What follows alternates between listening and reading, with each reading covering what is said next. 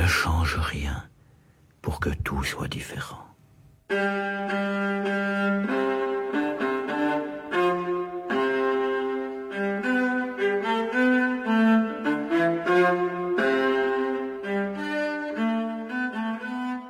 欢迎收听未完待续，我是路易。这一期的共读节目，我们来读最新的诺奖得主法国作家安妮埃尔诺的《悠悠岁月》。简先简单的来介绍一下这本书。这本书其实不是一个我们传统意义上理解的小说，因为它没有一个非常强的主线的情节在构成它的叙述，它是一种无人称视角的。记录方式，写或者说写作方式吧，用很多的生活中的碎片或者细节来拼贴出他从呃幼年到呃老年的整个的生活图景。如果说真正有什么能够串联起呃整本书的叙事，就是从最开始的一张张发黄的照片，到后来的彩色相片，再到后来的。媒体录像就是一种种留下来的媒介吧。最后用这个他在中译本留给中国读者的话来作为这个介绍的结束。他希望通过这本书让中国朋友接触一种法国人的记忆，一个法国女人和她同代人所熟悉的记忆，从第二次世界大战直到今天的记忆，一种不断的呈现一切事件、歌曲、物品、社会的标语口号。集体的恐惧和希望的记忆，他根据对从童年到进入老年的各种不同年龄所拍摄的照片的凝视，勾勒了社会进程和一种生活的内心历程。通过阅读，让中国读者也体会到或者沉浸于一种你们也曾经历过，或许一样，或许不一样的岁月。在那些时候，愿你们感到，其实我们完全是在同一个世界上，时间同样在无情的流逝。和我一起录音的是两位朋友，嗯，嘚嘚和 T。哦，大家好，我是嘚嘚。嗯，大家好。那那我们就先来谈一谈我们就是读完这本书之后的第一感觉，或者说印象，或者说想和大家分享的是什么？嗯，德德先来说。其实我最开始看这本书的时候，感觉，呃，他描写的东西非常杂乱，因为他描写了。非常散乱的一些画面，然后不知道他在写什么东西。然后后来越往下读的时候，越来越发现，它其实是有一个线索的，就是虽然说像刚刚路易所说的，他是一个没有一个我。的叙述者在里面出现，但是实际上他使用了其他的人称台词，比如说我们、他还有他们。其实读到大概十几二十来页的时候，就可以发现他就是讲的是作者作者自己的一个个人的生活经历，然后是跟随着时代所变化的。出于对于这个作者的兴趣，其实我也看了他的其他两部小说。一部叫《位置》，一部叫做《一个女人》，这是他稍早期的两部作品。然后这两部作品分别写的是他的已经去世的父亲和母亲。这两部作品和呃这一部《悠悠岁月》有一个共性，就是它也是一个回忆性的文本啊。但是区别就在于，在那两部作品里，那个作者他尚未使用像这部作品里面一样抛弃了我这个人称台词，他仍然是呃通过作者的那个我的回忆，一件一件事情来组织起整篇文章。然后在《悠悠岁月》里面，他做到了一个非常好的效果，就我在读的时候，就就觉得他。即使是讲别人的事情，但是我在阅读的时候也感觉，呃，他是在讲一个离我很近的人的事情，然后我可以和他感同身受。啊，对，这个感同身受的效果非常强烈，在很多那个句子和段落里，我们都能感觉到，就是作者写的东西，我们立刻能够接收到他想传达的那种感受，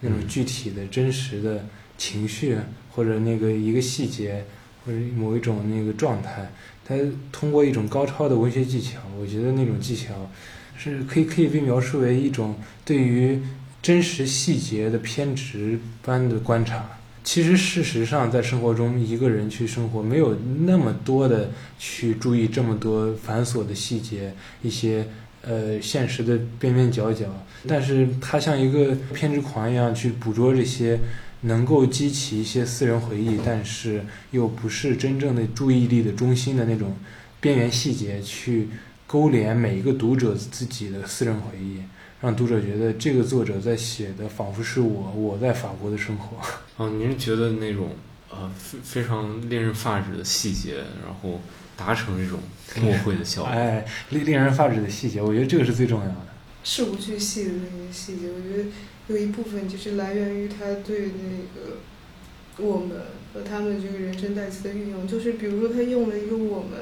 他就可以把。各种人的生活细节全都归纳在一句话哦，确实，他这个细节是非常的那个繁琐的，但是并不大量。就是在我眼里，它是非常少量而且精确的。就是他，比如说谈到一个东西的时候，他会非常高效的去谈一个细节，而不是把这个东西的每一个细节边边角角全都写清楚。嗯，虽然总体来说它有大量的细节，但是其实每一个细节都是非常克制的，控制着它的那个精确程度和的那个数量的。就是我觉得这个很难，就是他是怎么做到的？我甚至觉得他需要一个那个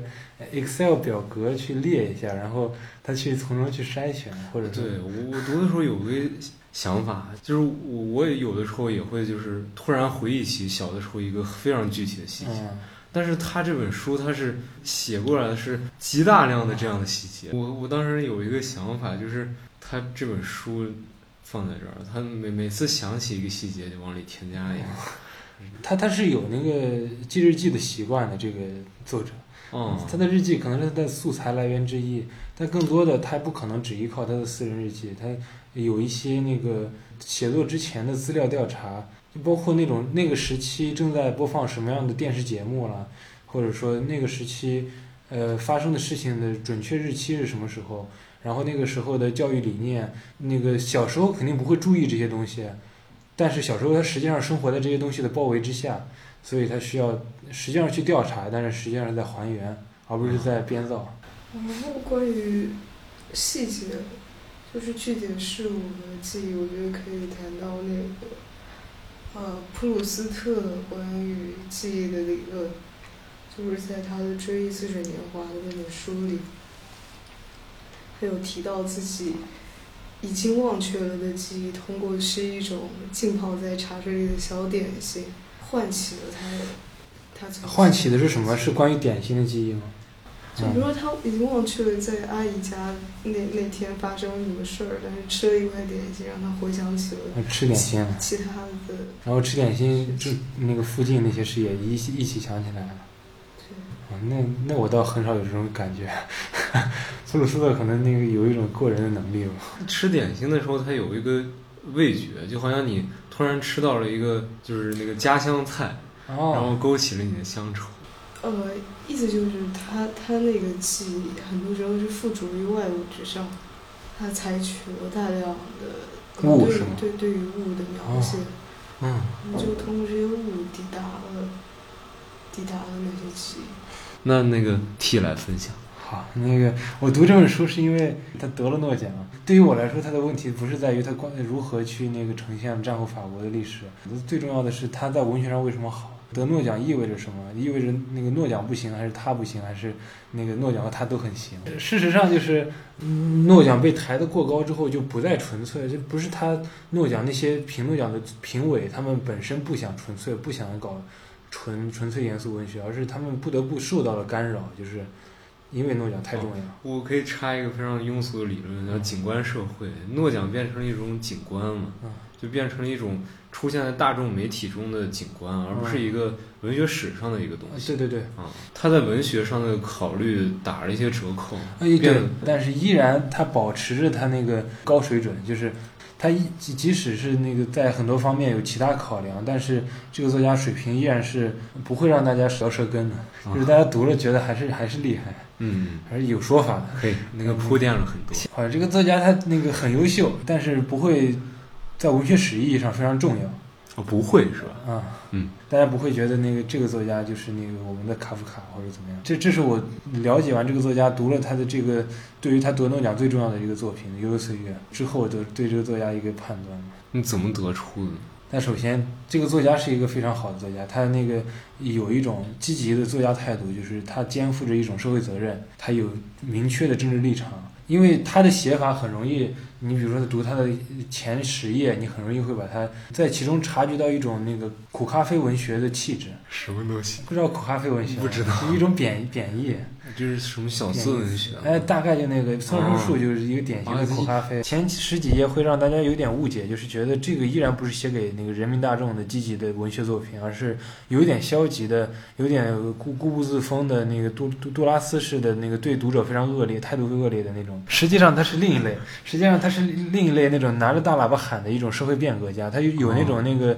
社会责任的一种那立场。他给那个法国总统写写信，他作为一个社会公知给法国总统写信，明确的反对这个那个在位的法国总统，各各种各样的吧。就是他作为文学家，他有文学责任；作为一个呃有责有社会责任的作家，他有社会责任。就是这个作品本身，它的优秀之处就是它兼顾了这两个责任。在文学传统上，他对于他的文学前辈，在当时出现的一些。在他那个开始接触文学的那段时间里，出现了一些法国的文学新秀、文学大师，就受他们的影响，他的作品很明显的有那种法国文学的后现代派的风格。呃，同时他又呃不仅仅是对于人民负责，对于那个更多的读者负责，而是他想对于他的时代负责，他想还原历史真实意义嘛？好像怎么说的？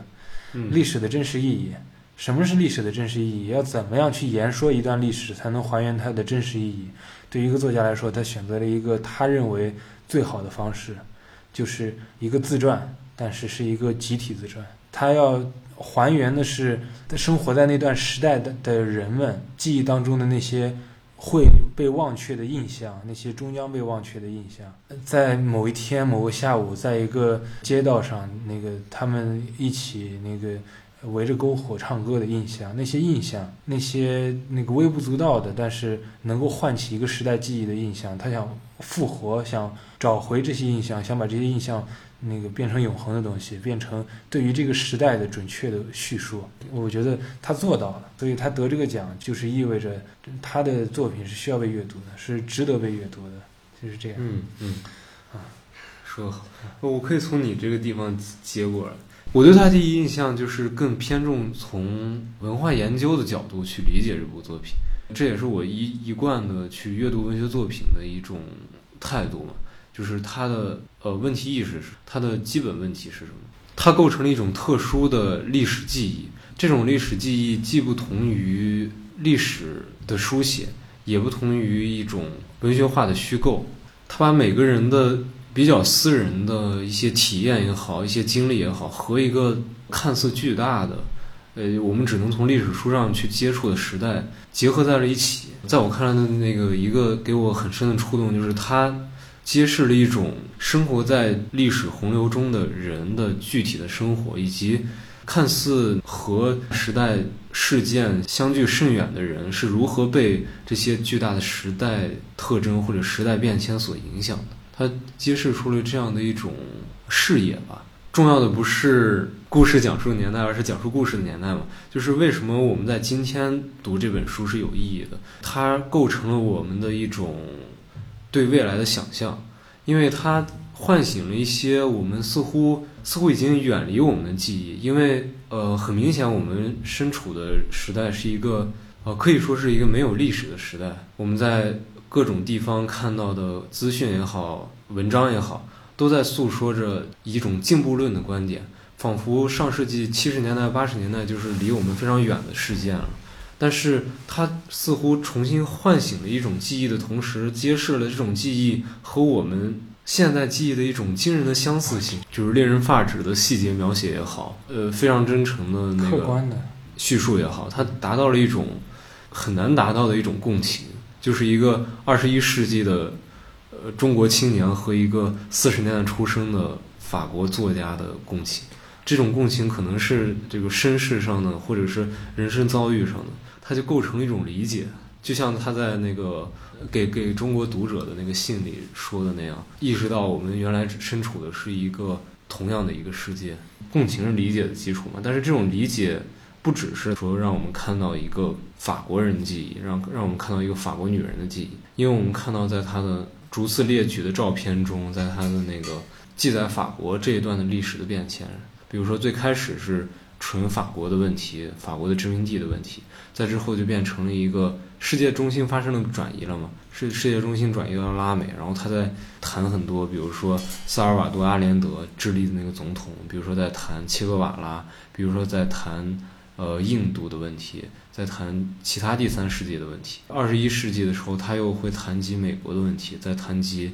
九幺幺的问题，在谈及中东的问题。然后这些问题都会作用在这一个故事中的那个打引号的他的生活中。作为一个中国读者来读的话，当然它主要是一个法国人的记忆和我们发生了共情，发生理解。但更重要的是，它作为一种具有世界性的视角。呃，进入我们的生活，让我们意识到，呃，六十年代不只有呃我们意义上的，比如说中国的六十年代，或者在法国人意义上，他们也不只有阿尔及尔之战，他们还在关注世界性的问题，而这也是一个可以说对对于我去阅读这本书的话，是一个视野的拓展。那接下来我们就从几个我们阅读过程中觉得重要的角度，觉得印象深刻的角度来讨论一下这部电影。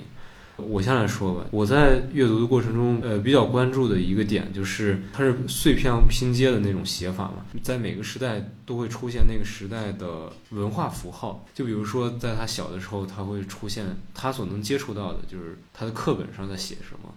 然后在他青春期的时候，他会接触到当时的流行文化。呃，在我的视角来看的话，这个文化符号是渐强的，它一方面和这个主人公的成长有关。因为他在小的时候，他接触的很有限嘛，然后他越长大，他越接触更多的和文化相关的东西。但是也可以从另一个角度来理解，就是它是一个社会变迁的写照，它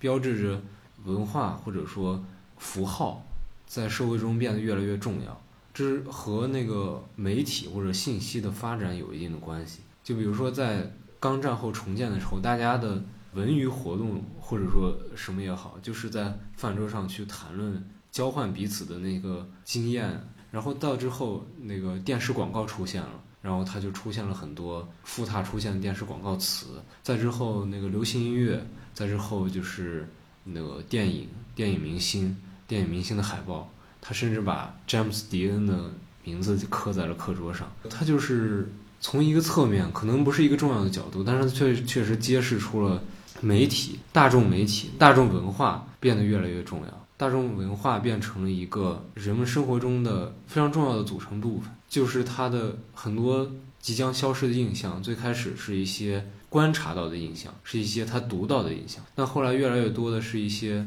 他在电视上看到的印象，听的歌的歌词，就是更多的是一些接触到的呃信息媒介。啊，这个这个很有意思，就是就你说大众文化符号，它会出现在这个作品里，它出现的形式也是它在生活当中的位置。就是你比如说一部电影如何出现在这个人的生活当中，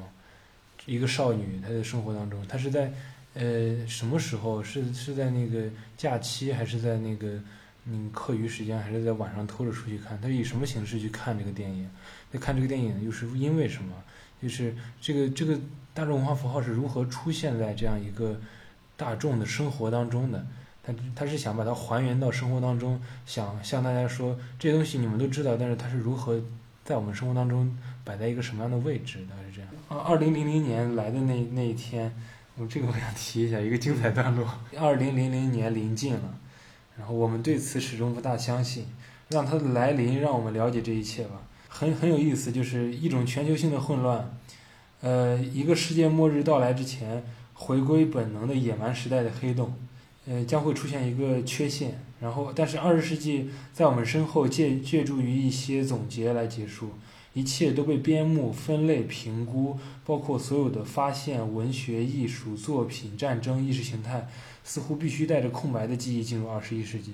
就是二十一世纪的所有的一切都被打包好了，那个记忆好像被抹除了，印象全都被忘记了。他其实在这个作品里想要恢复的是这种印象嘛，对吧？二零零零年到来的那天，我们很失望。预料中的缺陷是一场诈骗。呃，六 六天前发生的已经被命名为大风暴的事件，像是从虚无当中突然冒了出来。在夜里的几个小时，吹倒了几千座高压线的铁塔，摧毁了一些森林，掀翻屋顶，从北向南，从西向东不断推进，只是轻巧地杀死了几十来个位位置不当的人。然后早晨，太阳平静地在一片狼藉的景象上升起，带着灾难所特有的美。第三个千年从这里开始，很很巧妙，就是在二十一世纪到来的时候，在新千年到来的时候发生了一次风暴。嗯，这场风暴实际上没有造成实际上的灾难，就是受难者可能只有十几个人，不是一个特别震惊性的事件。但是他用这样一个事件，就是不轻不重的事件来，实际上他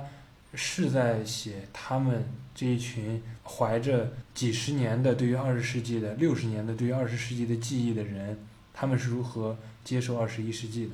那那场风暴就像是他们感觉到的、经历的那些六十年代、七十年代，他们经历的那么轰轰烈烈的革命，那么那么多重要的事情，最后只是杀死了十几个位置不当的人，然后二十一世纪到来了，带着空白的记忆。啊，一个有趣的转喻。他要重新书写这段历史，它本身就变成了一种立场。你刚刚不是说二十世纪末？世纪末其实就是一种，就是二十一世纪的意识形态嘛，就是历史大和解。二十世纪发生了太多的难过的事情，那我们就忘记他们，然后翻篇，然后迈入新时代。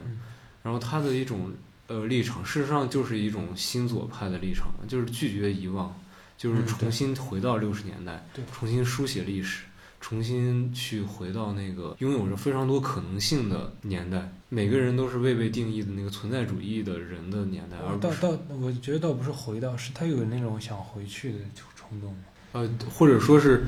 书写历史是为了获得一种想象未来的可能性。他当然不是一种怀古式的回到，是。告诉大家，那个我们曾经经历过的那个时代是拥有着跟现在不一样的可能性的，因为现在它是一个资本主义返璞归真的时代嘛，它重新回到了那种呃社会阶层固化或者诸如此类问题变成一个主流问题的时代嘛。你不能想象六十年代的人是怎么生活的？为什么一个法国将军的女儿会去拉美参加游击队？为什么那是一个所有人都背叛了自己阶级，选择去为第三世界人去发声的一个年代？我想提及的是，这里存在了一个那个家庭的结构。其实家庭是啊，几乎所有人生活中的一个呃非常非常重要的组成部分。然后包括在其实书本的前面部分，他提及的非常清楚。他说，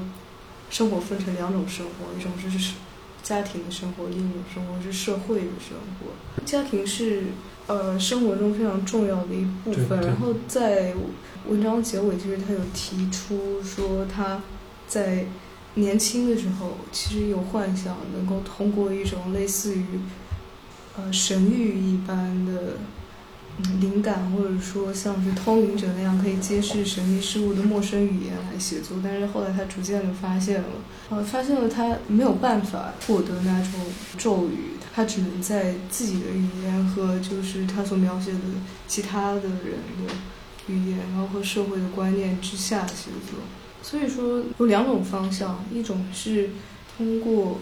神的方向，但是这个方向被他否定了。然后就剩下来一种现实生活的方向，现实生活的方向其实也是一种历史的方向。我找到一个相关的一句话可以读一下：在个人的生活进程里，历史是没有意义的。我们只根据日子的不同而感到幸福或者不幸福。但是他在结尾的时候又说，要重建一个共同的时代。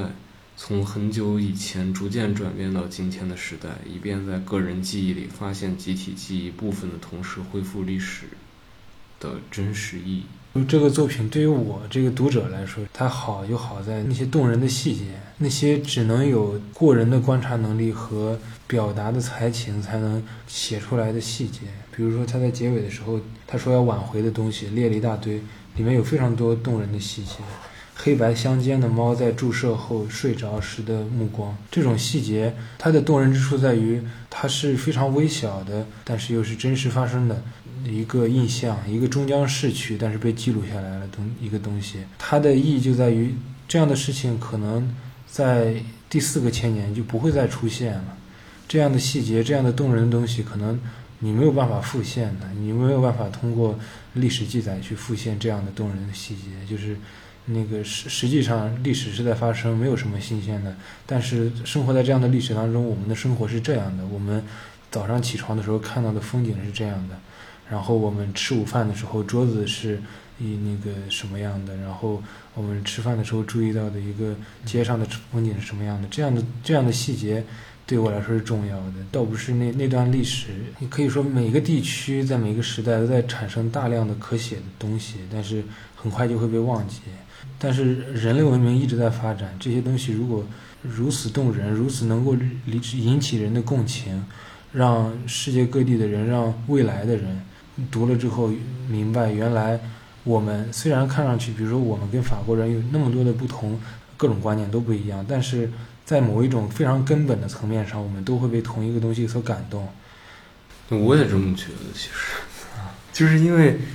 我们要谈论这本书，然后我会从那个，比如说历史的呀、文化的角度去理解它。但是它给我个人带来感受最深的，也是这些细节，跟我发生共情的细节。有些地方甚至是幽默的。就是它是一种非常好的体验，阅读阅读体验。我有这样的一种感觉，就是尤其是读前半部分嘛，因为它跟我的共情很多，我就好像在在阅读过程中增加了一部分自己的经验，虽然我并没有经验那个东西，是就是一种经验的。事实上，阅读所有的文学作品都会做联想，都是用联想阅读的，但是。但是这个作品非常明显的让我们感觉到这个过程呢，就是我们实际上是在用我们自己的经验去理解他写的东西。嗯，我们能明显感觉到这个这个过程在我们脑子里发生，而不是在读其他作品的时候有一种我读的东西就是他写的，就是他想的，就是有一种那个三位一体的感觉。其实那种感觉是幻觉嘛。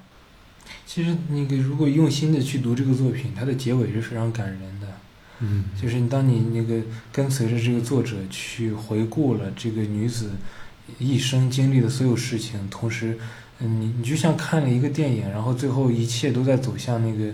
那个非常无无聊，然后那个四平八稳的结局。它不是一个大家其乐融融的一个结局，最后所有人抱在一起，我们共建了一个美好社会；也不是一个我们都陷到了一个泥潭里，然后所有人都很困惑。但最后就是人老了嘛，因为最后那个写到二十世纪的时候，明显感觉到这个作者跟这个时代有一种距离了。就是他的说说法上有一种距离，然后最后他结尾的时候突然说，我是想挽回，然后重新开始说那个在二十世纪，他刚开始叙述的时候提到那些东西，说碰碰车的小舞会，家乐福的女打酒员，那个某一句诗，某一个影片，那些东西是我们在阅读刚开始的时候一上来接受一接受的那些东西，然后再后来我们越来越接近我们现在所处的年代的时候，那些东西也离着我们越来越远了。然后在结尾的时候，突然我们又回到了那个作品开始的时候，我们又看到了那些东西，好像那个是我们在回忆那些东西了，就。啊，这样来看，他那个共情或者说什么，它是一种很更加根本的东西嘛，是一种关于人的本质，就是它是一种情绪上的那打动嘛，它实际上是说服了你。但是他不会让你觉得你原本有一个立场，然后被说服了。他只是让你那个在情绪上用心去接受了他所所说的东西。对于一个具体的读者来说，这样一个作品，它能打动人。首先这是第一，同时它让人看到了另一种生活嘛，就是它实际上没有在说教，就是它虽然它充斥了大量的观点，但是它好像是只是想让你看，然后你也就看了嘛，然后看完之后你还被打动了。这个时候好像这就像看了一个电影，你被打动了，好像没有其他的影响吗？其实是有的，你的那个某种素养被提高了。首先很基础的，你的审美被那个影响了，然后其次你的那个对于真实这件什么是真实，或者说什么是呃生活，什么是那个历史这些东西，你有了新的要求，因为你看到了好的作品，你被好的作品打动了，或者说你观察生活的角度就。就受到了一些一些影响，不说你从此就永永远不一样了，但是你受到了一些影响。当你看到一个纽扣掉在地上的时候，你会觉得那变成了一个句子。呃，这个影响我我不能说非常直接，或者不能说非常持久，但是它那个是影响的一部分。就是有有一种倾向，就是在这个书的第一句话就是所有的印象会被遗忘，但是他即使知道所有的印象会被遗忘，他依然要去挽回那某些东西，嗯他依然要去做那种努力嘛。他只是想在那个方向上做一个推动，而不是成为那个改变世界的人。如果能打动读者，我觉得就是这个作者想这个作品想要做到的效果了，就是他想达到的。我就是关于作者为什么会写历史，然后关于他自己的记忆和过去的同时代的那个记忆，呃，这个问题我可以在他的另一本书里面找到答案。那个是一部叫做《一个女人》的文学作品，在那本书里，他他解释说为什么自己写自己母亲的故事。他说。我必须将她的故事写出来，为的是让我在这个掌握语言与思想的环境里不觉得太孤独和虚假。然后他评价他的母亲的死为：现在我失去了我与我出生的那个世界相联系的最后一个纽带。呃，其实他写这个悠悠岁月，对于他自己而言是是一种类似的努力，就是找回他和自己曾经成长的岁月。自己出生的环境能做的。一种努力。其实开开篇所说，我们有提到那个一个成语叫做物是人非，其实对他来说已经物非人非了，嗯对就是他曾经的那些事物已经消失，所以他要把它记录下来。就是由于他的个人经历的原因，然后他出生于一个没有什么。高深文化教养的家庭，然后但是最后他却成了一个用语言和思想生活的人。他他的内心其实对于这种纯粹的、完全的思想生活，其实是抱有一种微小的怀疑吧。我这样概括，因为他他使用的词语是他觉得这种生活非常之奢侈，他用了“奢侈”这个词。然后在他的另一本书的引言里，他说：“呃，言语不是真理，它只是我们存在于宇宙间的方式。呃，所以在我看来，他的那一本《悠悠岁月》，它正是使用了语言这个工具，对于他的整个真实生活的还原。呃，人民文学出版社做的那个直播里，那个译者介绍这个书名的翻译嘛，嗯书名在法语里如果直译过来，其实就是年代，但是没有那个流动感。但是在法语里其实是有流动感的。这个流动感就像《追忆似水年华》那个书名一样，有流动感。有流动感就有一种死亡焦虑，就是对死亡本身的焦虑。就是刚才说的是一个怀旧情节嘛，就是他写的这个书的那个私人意义。但是同时，书里不断的提到死亡，死亡是一个这个书里的一个暗线。包括他在第二张照片，他在海滩上照照那照片，还提到另一张照片是在他出生之前，他有一个姐姐，然后八岁的时候夭折了，一九三几年就死了。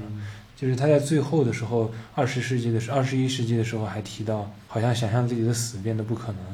在那个可以看作整本书的序章的那个前面十页的最后一段是这样写的：一切都将在一秒钟之内消失，从摇篮到临终床上积累起来的全部词汇也会消失，这将是沉默，而且没有一个词可以说明。从张开的嘴巴里什么都说不出来，无论是我还是自我，语言会继续把世界变成词汇。在节日餐桌旁的谈话中，我们只会是一个越来越没有面目的，直到消失在遥远一代无名大众里的名字。就这种焦虑。好像时间也差不多了，我们本次的共读讨论就差不多要结束了。呃，很高兴借着诺奖的这次契机，有这么多的新朋友来参加我们的共读活动，也来收听我们这次的节目。呃，这次选的作品也是一部符合我们预期的作品。它不仅在社会的意义上或者历史的意义上给我们一个新的视角，给我们一种新的想象未来的可能性，也是思考当下生活的可能性。而且在文学的文本上，或者说在我们的阅读体验上，它也是一部触动了我们，让我们去理解、去感受这个作家也好，作家所处的时代，这个时代的人所拥有的记忆的一部作品。我们的共读活动也会接着更新，也希望呃新关注我的朋友也可以接着来参加。我们的共同节目也会接着更新。我们下周要读的书目是弗吉尼亚·伍尔夫的《达洛维夫人》。本期节目就到此结束，感谢收听，马达达有。